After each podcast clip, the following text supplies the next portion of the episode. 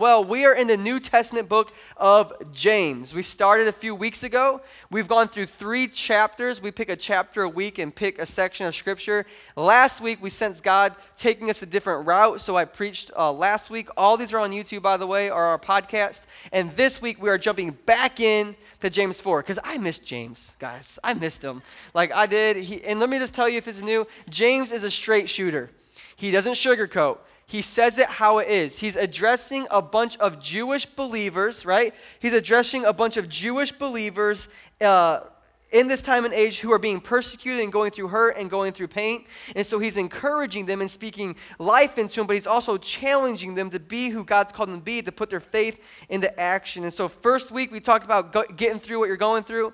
The second week, we talked about our faith in action that has to go together.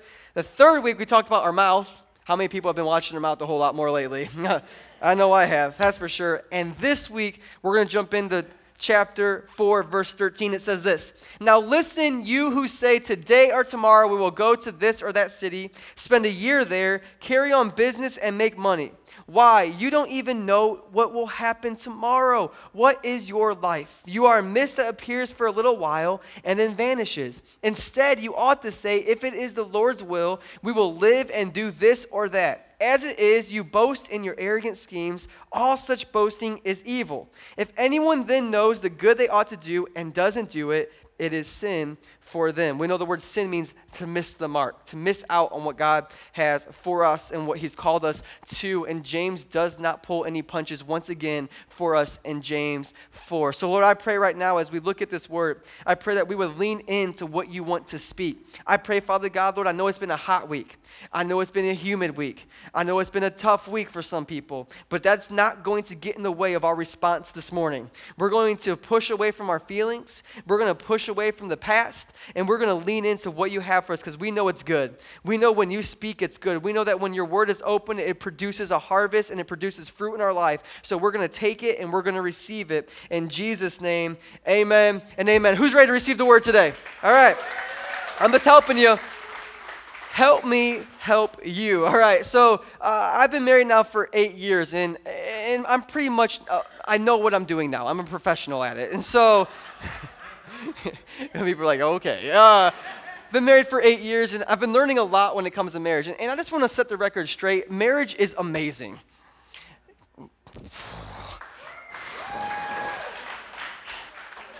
We're going to start a brand new series about marriage starting next week because you all need it. You, that men, that was your job to jump up like, you better believe it, my wife is hot. Come on, that should have been the men's time, but you missed it. Marriage is actually amazing. God designed it. It's healthy. It's good. My heart breaks when I see marriages that are hurting and broken. Yes, it takes work, but I want to say something about marriage. Marriage, yes, it's, it's love and it's there, but love you don't fall into like a ditch, right? Love is spelled W O R K. You have to work in order for that marriage to be loving and encouraging. Marriage is designed by God. It's a good thing. One of the biggest false advertisements we can be to people in the world is a unhappy marriage because God has something more for us. And if that's in your place today, I'm here to encourage you today. But one thing I found out to have a happy marriage in my life was these words Let me ask my wife first.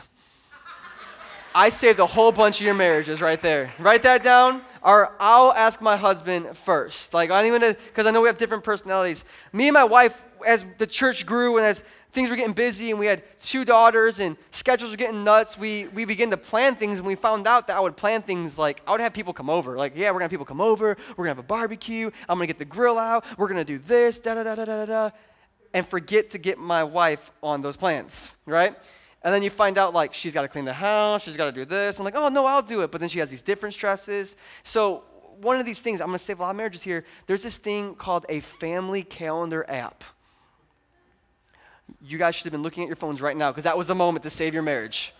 So, what I have found out is that when you plan things going on, you can already see if your wife has planned something ahead of time. And it saves you a whole lot of heartache and it saves you a way better weekend than the one you had last weekend. And so I found out in my times, how many people know, like, if you're like me, you have a plan and you're ready to go and you're ready to move forward, and then someone comes in and ruins that plan, how awful is that? Where are my atypical people who can't stand when people ruin their plans, right? Like, oh, we don't have very many people. All right, so I know for me, if I have a plan and that plan gets thwarted just a little bit, I'm like, don't be near me. Like, I'm working on it. Pray for your pastor. It is hard. But uh, one thing I found out with my wife is this happens a lot. And when she says, Sean, we already have plans, I have to bite my tongue and remind myself, Sean, your plan's not the best plan. Sean, your plan's not the best plan. Sean, your plan's not the best plan. How many people know it's hard to sacrifice your plan for a different plan? It's tough. James comes in and he wants us to know today God is not your mate, but he is your master. He's not your wife or your husband, or maybe you're a kid and you're a student and maybe you have plans, but your parents have other plans for you, and you know curfew is this time, and man, I don't like curfew, and your parents are trying to take care of you and they're doing this, but your plans don't match up with their plans, and so you have that. How many people know that even though we have great parents, God is not our, just our parent, He's our master? See, when you came into this faith and you're a follower of Christ, if you're not, we're glad you're here. But if you say I'm a follower of Christ, you have now said, God is Lord of my life, which means God is master and ruler of my life, which means if I have plans, He can come in and disrupt my plans and say, I have different plans for you. I knew this wasn't going to be exciting today because you're like, because this is what James is saying. He's saying, listen, God is not an employee, He's the boss. He's not a student, He's the teacher. And he is not your genie. His name is Jesus, that every knee must bow. And when he comes in, you better believe he died for you and he rose again, which means he loves you. So maybe I should sacrifice my plans for God's plans. We use him like a genie and said, God, here are my plans. He says, No, no, no, no. I got plans for you. So James comes in and he warns us today. He tells us that you may have all these plans, but our God has plans too. Proverbs 16 9 says this We can make our plans, but the Lord determines our steps. Now, if you look like if you look at God like a genie, you'll look at that and be like, cool. So what's the steps to get that million dollars, God? Right? Like what's the steps to get here? And if we're not careful, what we do is we make a plan and we invite God into it. And God's trying to say, hey, how about you invite me into the planning and I'll direct your steps? Because the truth of the matter is, you can have a plan, but I'm going to determine your steps. God wants every step of ours to be determined by Him. And the good thing is that should encourage us. That should encourage us. So today's going to mess with us, especially for people like me who don't like other people's plans. Because up until this point, you've had a plan. I've had a plan. Up until this point, you knew where you were going to go, what job you were going to do, maybe who you were going to marry. You knew where you were going after college. Maybe you knew what you're going to do after school. You, you have all these things lined up and you have a plan. And today might be the day where God steps into this environment and says, I have a different plan. And we have to decide is he master and is he ruler? We have to decide if I'm going to call him master, am I going to trust? Now, listen, this should be encouraging you. If we truly had a healthy perspective of God, that He loves us and He is good, when God says He has a plan for us, we should be excited about that because he's a God who gives good gifts to his children.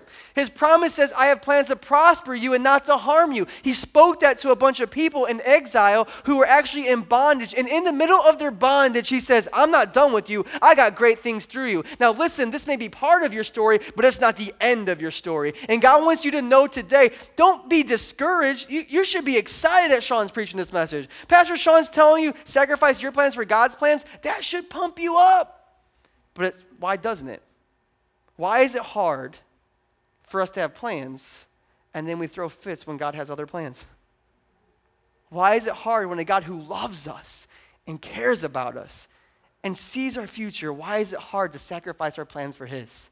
Could it be maybe sometimes we think we're smarter than God?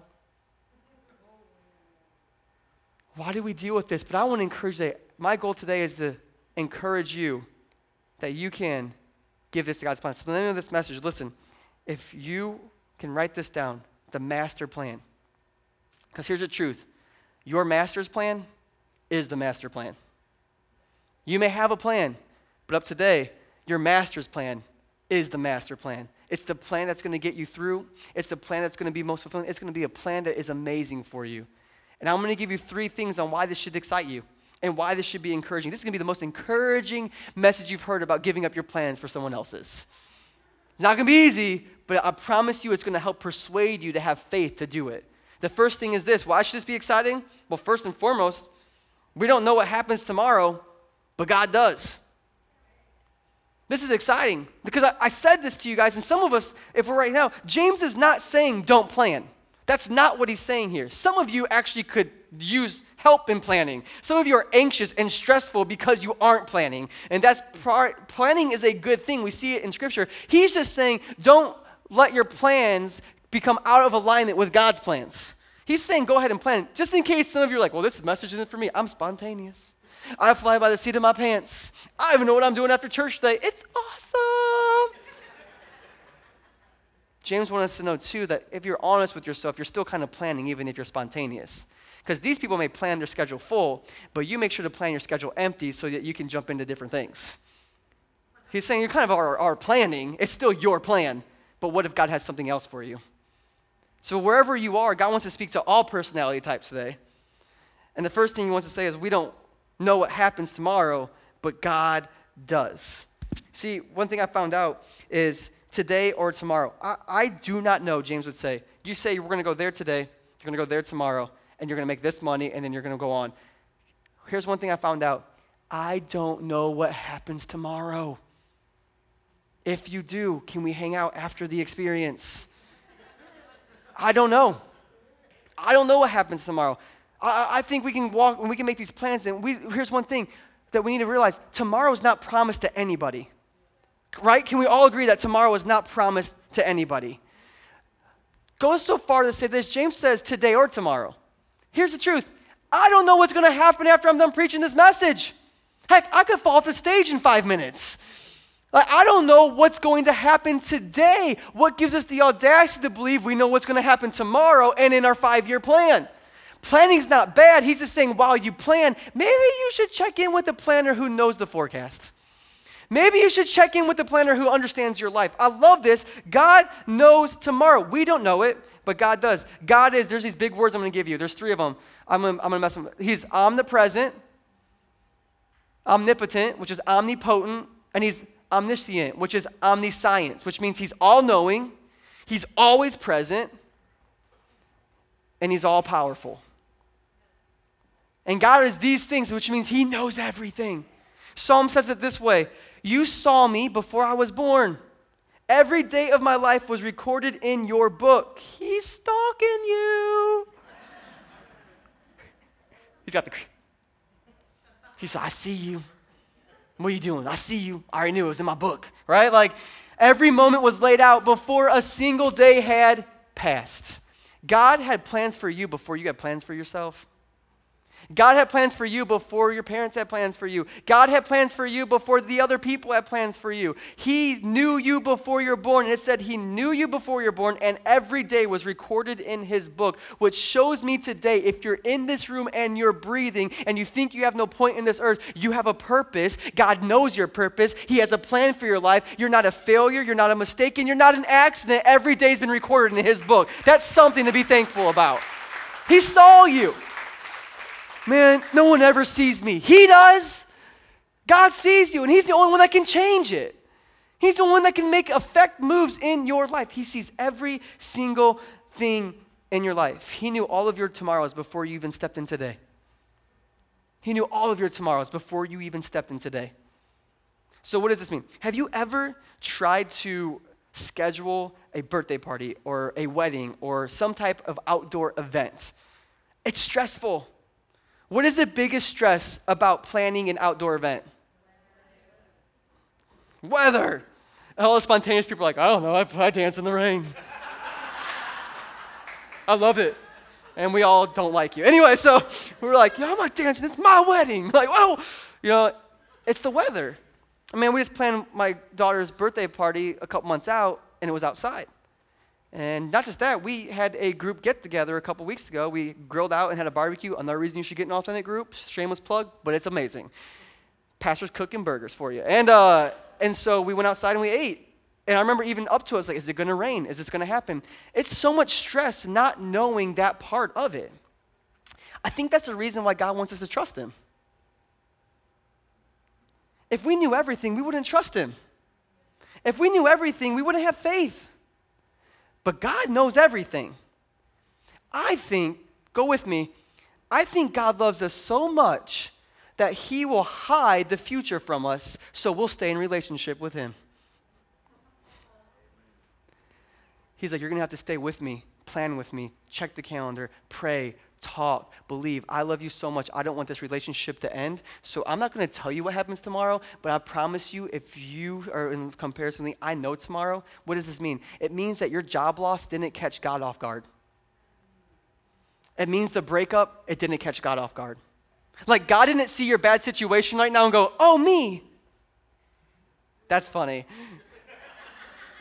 Because he's God. Anyway, so he didn't go back and go, oh my gosh, I'm so surprised by this. I, I don't know what's going on. Like he never had that moment. He knows everything that happens. He sees the job loss. He saw the broken car before he did. He sees the opportunities and the open doors. He sees the freedom and the breakthrough. He sees the debt free life that he has for you. He sees it up there. Why? So you'll trust him right here with every step. It is good news that God knows tomorrow. Why? Because if He asks you to do something today, you better believe it's to protect you tomorrow. He sees the forecast. He sees the storms. He sees the lightning. He sees the hurricanes. He sees the tornadoes. He sees the sunny days. And he's saying, if you take steps today, you'll be prepared when that thing comes tomorrow. But we have so many people playing their life, doing their thing. And when it comes, we blame God in the storm. And he said, if you would have planned with me, I could have got you around the storm. I could have got you the tools for the storm. I could have built you an umbrella so the storm wouldn't take you out. I am encouraged by this because I'm going to start planning better with God, knowing I can trust Him because I don't know tomorrow, but my God does. It's reminded me recently uh, this, this year. So we take, our tri- we take our staff on trips to conferences.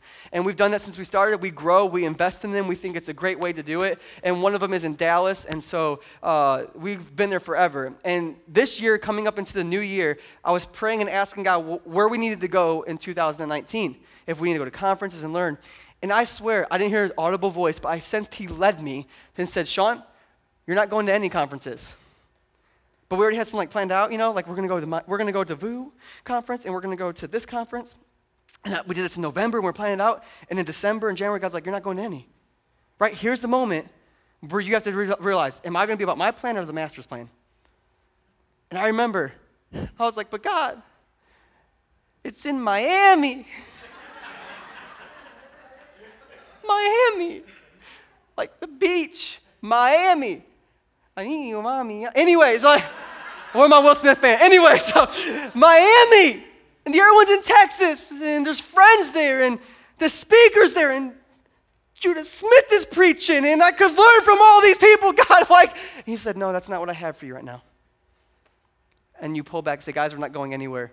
Sure enough, as we're moving on up until May comes up, and there's this conference three hours away in Michigan, and it pops up on our radar. And we go, and it wrecks your pastor's life. We took a few of us. God gave me fresh vision there. He healed some wounds there, and He, he gave me a trajectory of where we're headed next in our church. If I would have been going to VOUS, we would not have been in Michigan.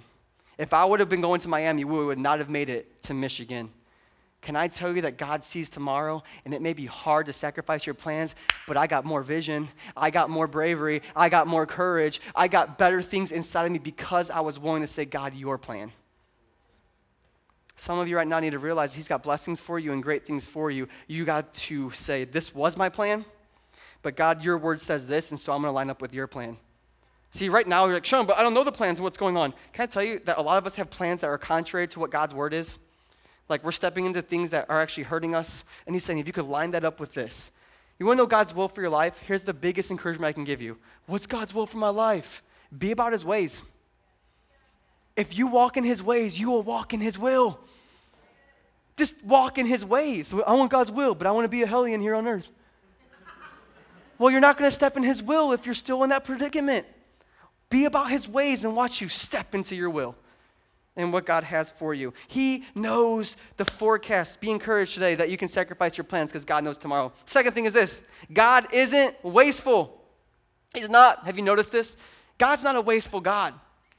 He, he, he just doesn't waste things. He's good. He's righteous. He's faithful. He used a Lunchable, right, to feed 5,000 people. And then after he told all this, there's probably 100,000 people there because of all the families, actually. That was 5,000 men. And he told all his disciples, pick up all the leftovers. Jesus is concerned about the leftovers.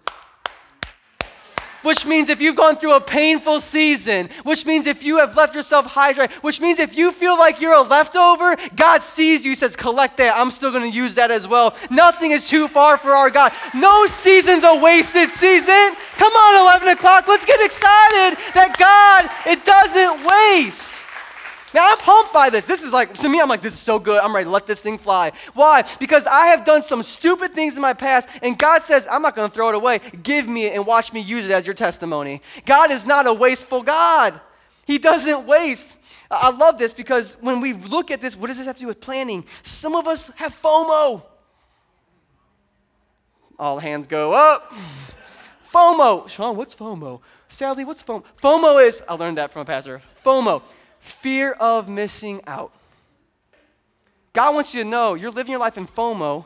If you planned with me, you would never have FOMO. You will never miss out on what I have for you. And the things you think you're missing out on are really not you're missing out. That relationship, it wasn't there anyways. The one I have for you, you better be fear about missing that one. He says, I'm not wasteful. I got this thing on lockdown.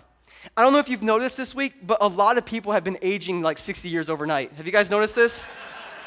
It's this epidemic happening all throughout the nation. Like in other countries, like literally people look like 15 and they turn like into 60 year olds overnight. I don't know what's happening. It must be the water. I don't know. But anyways, it's an app. I know. It's uh, and so I thought I'd have fun with it. I was like, why not? I mean, this is fun. And so I took a picture of your pastor preaching, and this is what I look like 60 years from now. Everyone says I look like Bill Murray, but uh, it's what it is. And I thought about this this week because I started contemplating this, and I was like, you know what? I bet there's a lot of people who might be 40 or 50, maybe you're 30, like me. And maybe you have this one. You see that and it's funny and it's crazy and it's so fast how it happens. Like you'd use an app for two minutes and then you're old. But if we're honest with ourselves, that's kind of how life feels. I was just a young buck with hair. and now I look like Bill Murray, right? Like, no offense, Bill, if you're watching this, we love you. Come to Authentic. Uh, but you know what I'm saying? It's a, James says, hey, our life is like a vapor, it's a mist. Some translations say it's like an early morning fog. No, that's not the right translation. An early morning fog sets for a while.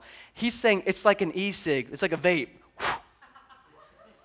Gone. Like that's what he's saying. Like, you don't look at me like this.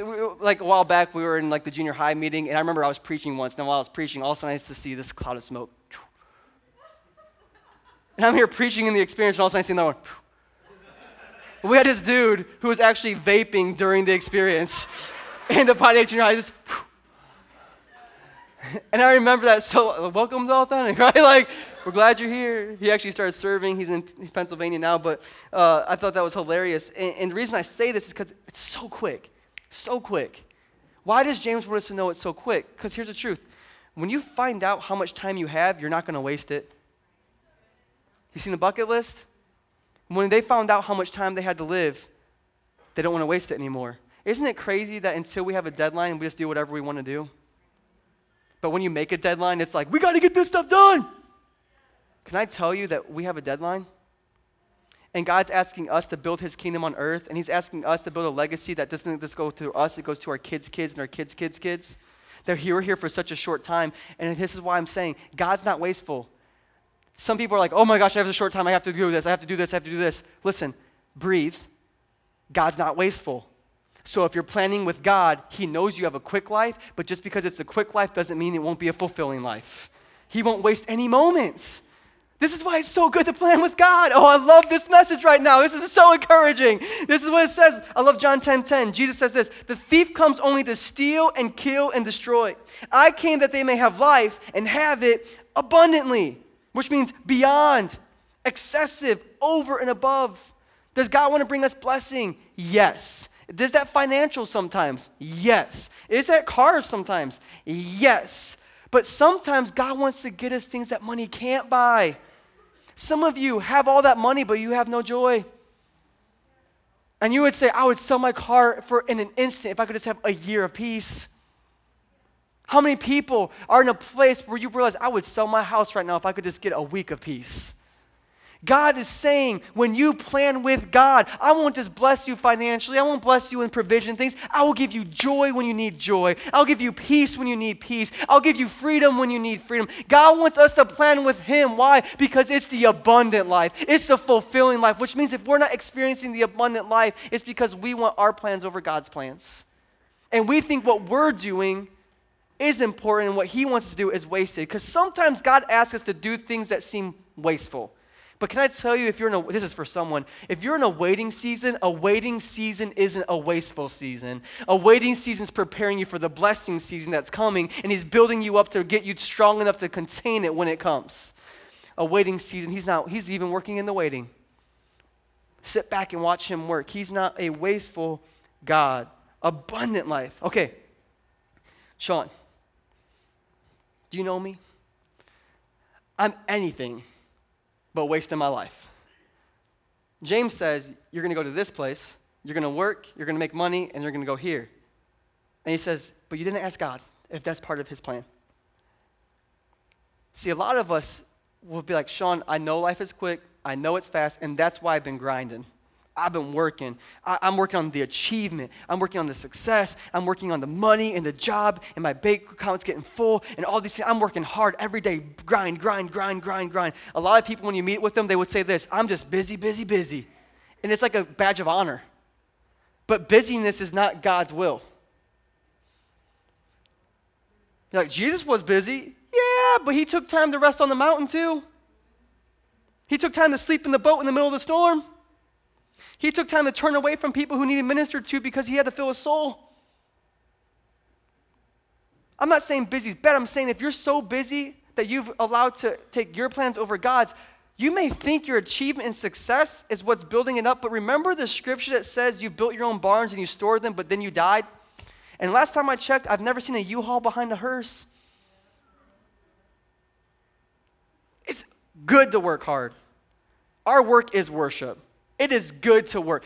I want you to say, work is work. Wherever you work at, do it like you're doing unto God. Not your boss. Even if your boss is mishandling you, you act like God's your boss and you do that job well. Because nothing glorifies God than a great employee. You do that, but work hard. I'm not saying don't work hard. I'm not saying be diligent in these matters. I'm just saying that maybe your plan is to get rich and you're busy and your schedules are busy, but what happens is when you leave this life, you'll have a full bank account but bankrupt children. And God said, My legacy was through them. My, my legacy was what you were going to do with them. My legacy was what's going to be lasting. You see, we have to change our perspective. We're here a short time, and we should do things that last, not disappear. All right, I'm quitting my job. Hold on. God can use fortune to bless the church and bless people and build his kingdom. We don't have no poverty mentality here where it's like, well, you can't work and, oh, look, I have no money. No, no, God uses people with money to advance his kingdom. Women paid for Jesus' ministry. They sold perfume, they sold things and paid. The women, the ladies who ruled the world, lady, like, right? Like, the women were paying for Jesus to do these things. And some of you are like, ha, got him, Sean. I'm spontaneous. I ain't working hard. I'm not busy, busy, busy. I just leave my schedule open forever what God wants to do. Oh, I got a problem with that. Because James would say, fortune is one thing, but just having fun all the time too is just as selfish as having fortune. Whatever I can do, whatever I want to do, whatever. And he says, sometimes in order to build something that's lasting, you have to put roots in the ground. It's the C word that no one likes commitment. I'm committed to be disciplined to read my word. I'm committed to be disciplined to worship. I'm committed to be here on church on Sundays to serve this house. Can I tell you, those who want to go and do whatever they want to do on Sunday, but you made it here, can I tell you the legacy that you're leaving behind is lasting? Can I tell you that there's people who are here who have been saved, whose kids are here who have been saved, whose kids will someday come and then they'll find Christ? Can I tell you that a whole trajectory of a family was changed because you served someone in the parking lot because they decided to follow Christ? God changed everything like that. A whole family line was changed because of you. Because you said, you know what, I do like to have fun, but on Sunday, as for me and my house, we will serve the Lord. Oh, serve the Lord is not just like, I'm going to come and do my own thing. Serving the Lord is getting your hands dirty and building something that lasts. Man, I love when people come in and say, Man, Sean, I love your church. I'm like, Oh, what? Did you just swear at me? What'd you say? I love your church. Like, oh. the team's laughing because they know what I'm going to say. Like, oh. I'm like, what did you say? I love your church. Stop. It's our church. It's yours too. The problem is, a lot of people say your church have no ownership here. Man, I can't lift this thing by myself. This, you know what my job is as a pastor? To equip his people for their works of ministry. I'm here to actually tell you. He talks about serving a lot. Scripture tells me to. To get in and do something that lasts. It's, it's not just yours, Sean, it's ours. When it's ours, we take ownership. We get involved. How can I help? I want to build a legacy. Man, this place reached my kids. This place reached my wife. This place reached my husband. This place reached me when I was an addict and broken. What can I do to reach the next addict? What can I do to reach the next child? What can I? I want to build something that lasts. I don't want to spend all my time at the end and go, I didn't affect anybody. I made all this money, but it never went to the kingdom work. I had all this fun, but it never influenced anybody. Culture says fun and fortune, but God's kingdom says fruitfulness and faithfulness. They'll know they're my disciples by their fruits. And well done when we go to heaven. He says, Well done, good and famous servant. Well done, good and faithful servants. You've been faithful when it's hard. You've been faithful when you have to switch your plans. You've been faithful in serving the house. You've been faithful in preaching to your kids. Can I tell you, I love your kids. We love your kids so much. We do whatever it takes to train them in Jesus. But nothing is going to touch your life more than one Monday you ask them what they learned at church. Don't leave the church up to your job. Live a lasting time. Busy, busy, busy. I want this to be encouraging to you because God's not going to waste it. And I got to move on because not too long ago, me and my girls, we went on a trip. We went on an overnight trip to New Buffalo on the 4th of July. My parents were out there, and so there was an extra hotel room, and me and Liz made plans like, okay, we're to leave at noon, and we have to, we're to come back uh, the next day about 5 or 6. And so it was a quick trip. And I love to see my girls happy. I love for them to experience, I know what makes them happy, I know what they love. And so I had to make sure that as we scheduled this, it was to be a quick trip, but I wanted to make sure that everything was thought out, that they had tons of fun. So, I mean, I'm talking about when we got to the hotel, before we ate, we know there'd be like an hour and a half time before we ate, right? So I was like, hey, you know what? There's a pool at the hotel. That's one of their favorite things in life. Is there a pool? Let's play. They call it the fairy tale. That's what they call the motel. Oh, we're going to go to the fairy tale and swim in the magical pool? I'm like, absolutely we are. Let's jump in. And so done. Oh, you're teaching that witchcraft? Shut up. Anyway, so. that was too strong. I'm sorry. I'm just, James, the spirit of James right now. It's just. Focus, Sean. And so they jump into the pool. I'm like, listen, you're going to swim for 30 minutes and then you're going to get out. I'm like, oh, okay, I don't want to get out. I'm like, listen, you're going to love the next place. Why? Because there's going to be pizza there. That's another one of their favorite things. Who loves pizza? I love pizza. And then I was like, hey, we got to hurry up though. Why? Because ice cream. I mean, come on. Ice cream, you scream, we all scream for ice cream. Like, Sean, you're extra. Anyways. And then that, and then we went to the, well, we're going to the beach. Yeah, but there's a playground out there. Go play in the playground. Okay, I don't want to play in the playground anymore. Oh, come on, follow us. And we watched the fireworks right over top of us, and they were like, oh my gosh, America. and then next day we went to the beach, and then we played. Can I tell you, right when we first started, they were kind of saying, Dad, where are we going? Why are we doing this? Dad, where are we going? Where are we going next? But after about the third time they realized I took care of them, they stopped asking what steps to take next.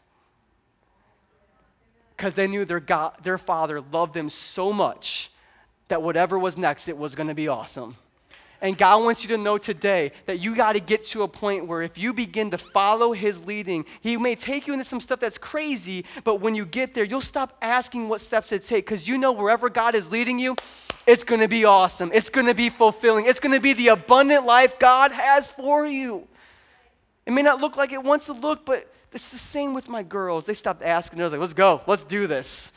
Because they realized it was a short trip but it was a packed trip and it was fun and it was exciting. And I'm not saying fa- I'm not saying fun and fortune is not part of it. Have fun. Man, this should be fun. We have fun here at church. This should, I'm not saying don't have fun. I'm saying the fun aspect of like I'm not going to do anything with my life. No. God has plans that he doesn't want to waste. Don't have FOMO. God sees where he wants you to go. The last thing is this when we aren't working with God, we are working against God.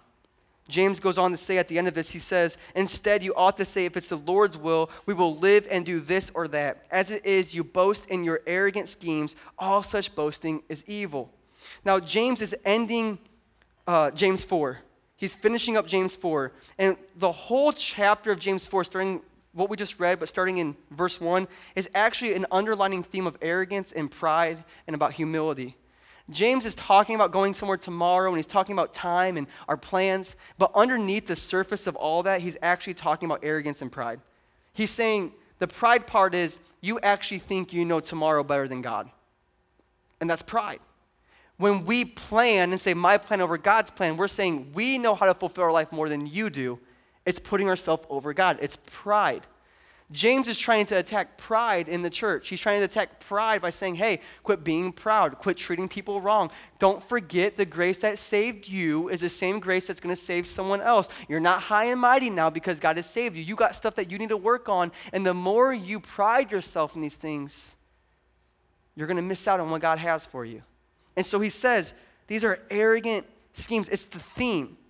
In James 4 6, he says these words. He says, And he gives grace generously, as scriptures say. God opposes the proud, but he gives grace to the humble. Listen, this is very, God opposes the proud, but he gives grace to the humble. He's quoting Proverbs 3:34 and he's saying grace is the unmerited favor of God, which means grace is something we don't deserve. Listen, people say, well, man, God's not fair. I'm glad. Because if he was fair, I would be in big trouble. But instead, he sent Jesus to die in my place. If he was fair, I would have been on the cross. But because he's loving and he's just, he put Jesus on the cross to pay for my sins because I couldn't do it in my own self. And three days later, Christ rose up. So I could live in freedom. That is a good God. He says, God opposes the proud, but listen, he gives grace to the humble. When we receive God's grace, it has to come through humility. What is humility? When we pray that prayer God, I sinned. I made mistakes. I'm ruining my marriage right now. I'm making poor decisions that's affecting everybody around me. I'm doing this. Forgive me. I want a brand new start. That's humility. It's saying, God, I don't deserve this. I don't deserve you on the cross. I don't deserve any of this life. Guys, I don't deserve preaching to you at all. I don't go, well, I, worked hard to be a uh, preacher. I, I, got, I worked myself up here. No, I didn't. I believe the higher you want to go, the lower you have to get. Every time God wants to take me to a new level, He takes me down first. And he says, You can humble yourself or I can humble you. It's your choice. But humility offers God's grace in our life. But he says he opposes the proud. Man, we're really good at blaming the devil for opposing our plans. Man, not today, Satan, right? Not today. Not today. Like, how many people we, got the shirts? We all, not today, Satan. Not today. Man, the, the devil, he's just attacking me man, not, not my health today, Satan. I'm like, no, it's your health. You had three Big Macs last night. That's your choice, right? Like, not today. Uh, oh, my, my family's coming against me. There's so much drama in the house. Not today, Satan, but you ran your mouth a week ago to all those people that you are causing the flames and the fires. We're so good at blaming Satan.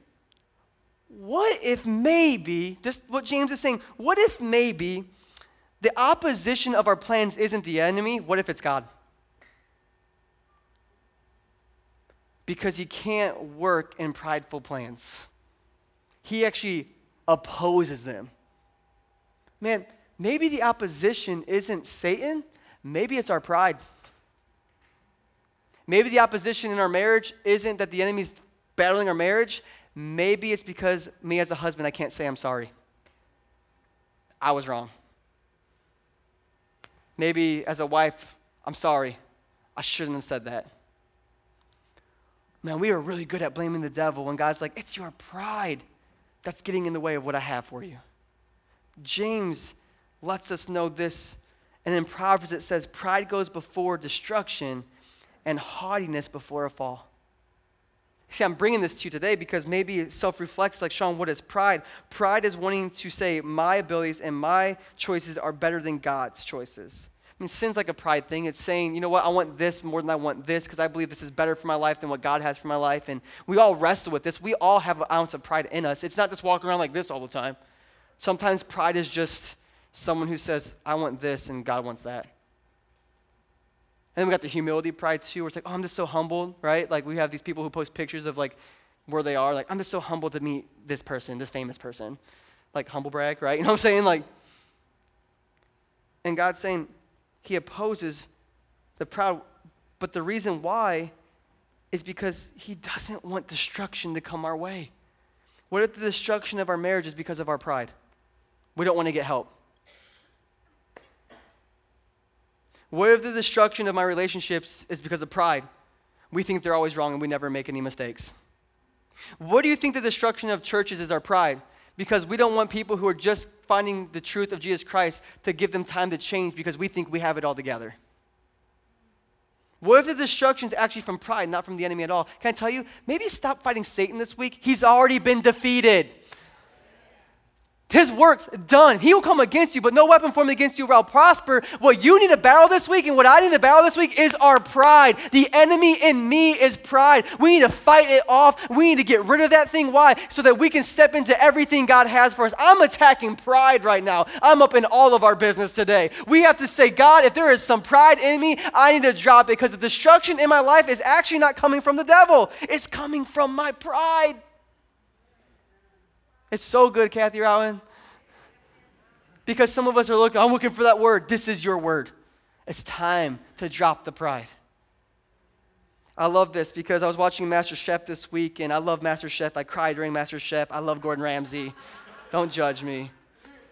I was watching in season 10, there's this guy who's an amazing cook. He should have won it. He should win it. Amazing. And uh, he got booted, he got kicked off. And this guy is incredible, but no one really likes him because he was cooking. And as he was cooking this pork chop, Gordon Ramsay and the other cooks show up and say, Well, what are you making? And he goes, Hey, I would encourage you to use this pan instead. He goes, Oh, no, this is how I've always made it. to Gordon Ramsay. He's like, No, I would encourage you to do this. He's like, No, I've done this all the time. This is what actually got me into this competition, so I'm thinking I'm going to do it this way. And we laugh. But when God shows up and we're cooking on our own plan, and he says, Hey, I would really use that instead of this. No, I got this. I got this this way. Oh, we're not talking to Gordon Ramsay anymore. We're talking to God, our master. Hindsight. Can I tell you that guy went home? Listen, not because he wasn't a good cook. Gordon said, This guy is amazing. He said, We're sending you home because you're not teachable. Because if you're not teachable, you can't move forward. And the longer you're in church and the pastor's giving you words and you're not teachable, maybe your squad director or the people who are over above you that God's put in authority above you, they come and correct you and you talk bad about them and you come against them. He's saying that's pride, and pride comes before the fall. People don't get booed out because they're not good at something, they get booed out because they think they're the best.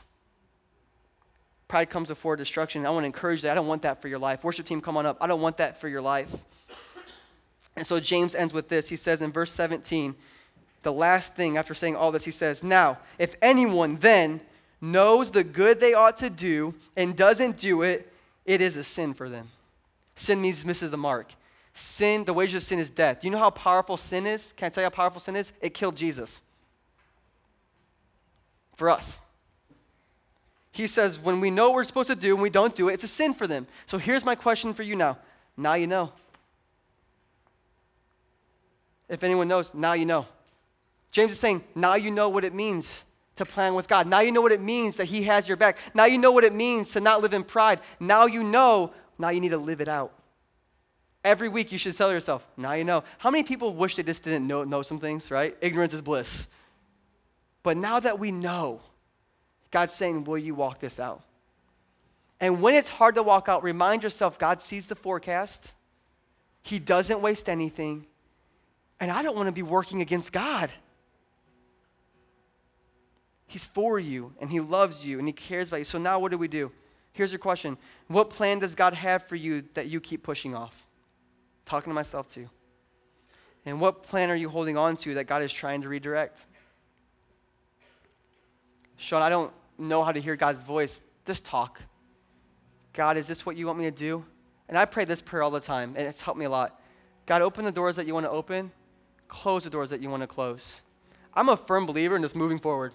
Don't stop, just keep going. I'm like the one that's like, woo! And I like smack my face off a door.